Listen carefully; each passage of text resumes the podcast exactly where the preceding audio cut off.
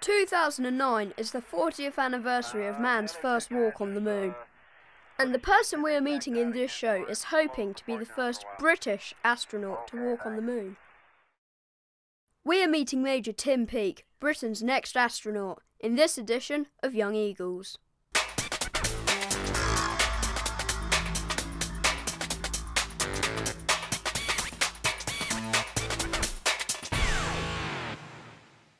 Major Tim Peake has recently been selected by the European Space Agency for astronaut training.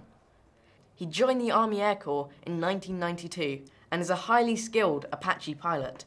He is currently a test pilot and has very kindly joined us at the museum to talk to us about going into space. When you joined the Army in 1992, did you ever think that you would end up as an astronaut? No, I didn't. I have to be honest. Um, it was always, um, you know, a sort of dream to, to get involved in, in space from an early age. But that developed um, in my teenage years into a passion for flying. So uh, I, I then joined the cadets at school and uh, went on a number of RAF gliding trips, etc., and flew small fixed-wing aircraft. So when I first uh, joined the army, um, I, my intention was just to uh, to become a pilot and be as good as I possibly could be as a pilot. Um, and then the opportunity came along to uh, to go for astronaut selection. What are you currently working on, and would they mind you moving on to be an to become an astronaut? Well, I'm currently working down at AgustaWestlands as a test pilot, and um, I'm working primarily on Apache projects and also Lynx projects.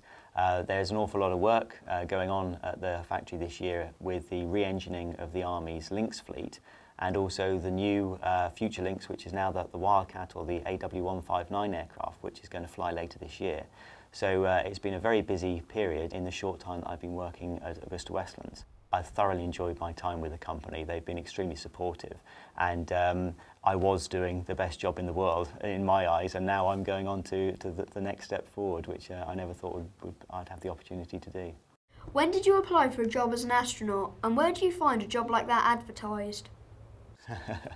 well, it was actually about 18 months ago, and it was advertised on the internet and the European Space Agency had a big uh, advertising campaign uh, across not just uh, the 18 member states that make up the Space Agency, but over the whole of Europe. Um, and they were after um, high caliber individuals with either a scientific degree or a piloting skills, either or. Uh, and that was the criteria for application. Um, and on top of that, you had to have a basic level of medical fitness. Um, and, uh, and from there, it was an online application, so it really was quite straightforward. So, have you always been interested in space travel?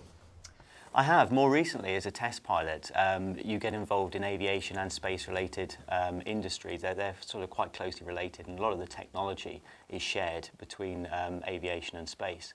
Uh, so, from uh, in the last sort of five years, I've always had a sort of close ear to the ground as to be what's going on in the in the space arena, and have been interested by it. So, when I saw the application for astronaut selection, um, it was for me a natural uh, decision to make uh, as a test pilot to attempt to, to go for astronaut selection.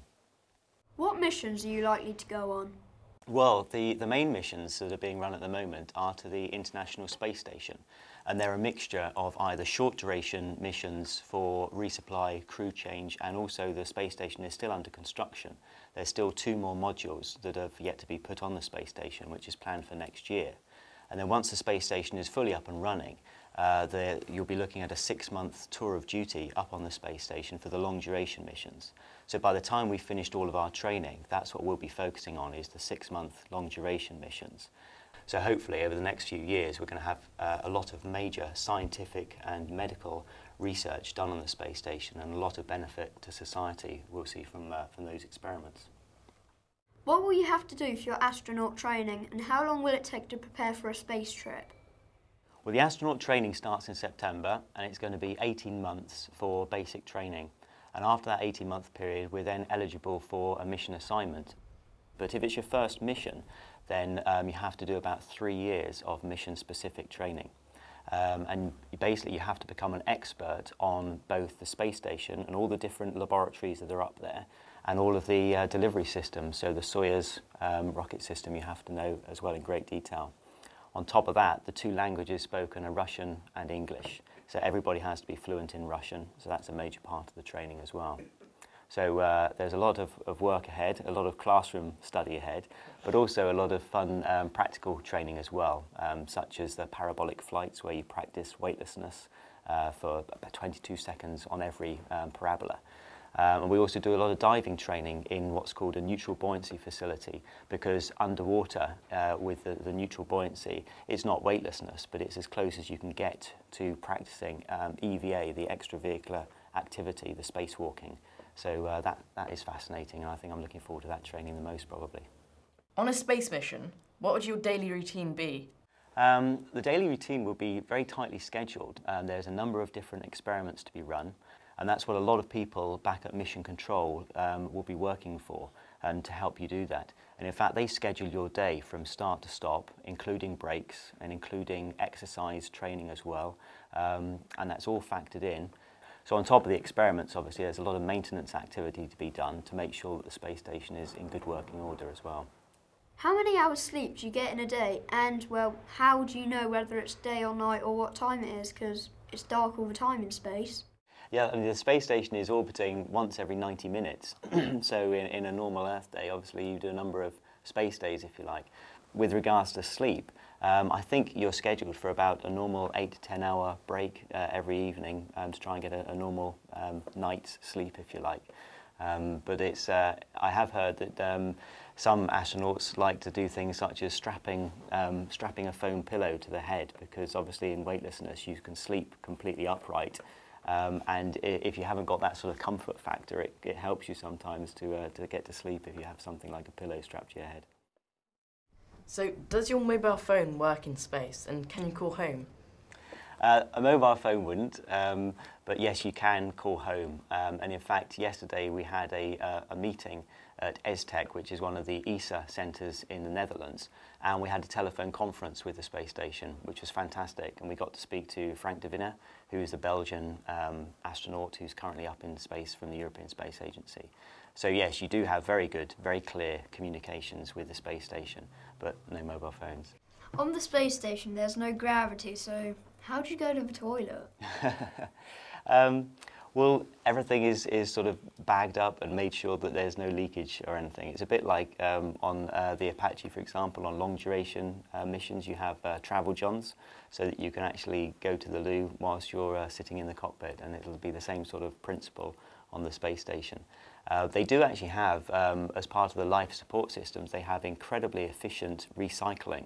Um, and believe it or not, uh, uh, an awful amount, a large amount of moisture is extracted from the space station from humidity, from the air that you breathe out, and also from uh, recycled urine. Uh, and it's all purified, recleaned, and put back into the uh, freshwater system. So uh, the amount of, it's all in, in, an attempt to try and reduce the amount of fresh water that is utilised on the space station each day. Do your family worry about you? Um, I think my mum probably worries. She, she, if I had to choose anyone, she'd be the one who worries. But my, my wife is very supportive, and she's uh, ex-military herself, uh, having served in Bosnia and Kosovo herself, and, and she completely understands and the, the risks and, that are involved, and she also knows the, the job I do. So she also understands um, the safety aspects involved, and, and we do, you know, make everything as absolutely as safe as possible. So uh, yes, there, there's naturally will be worried at times, but not unduly. This is the 40th anniversary of man walking on the moon. But if you were the first Brit on the moon, what would you do when you got up there? I think if I had the opportunity, it would just be nice to, to look back and just reflect and to, to view the Earth from the moon. I think must be the most incredible and the most beautiful sight that uh, you could possibly see. Um, I think with all of these things, though, there's uh, uh, on, on missions, your your time that you have to yourself is probably very short, yeah.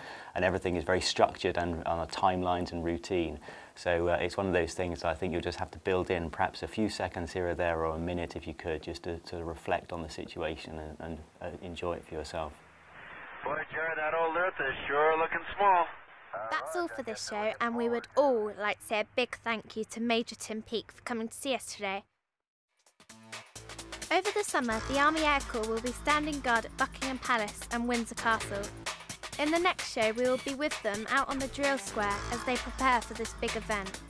So come and join us on 1st of August for the next episode of Young Eagles.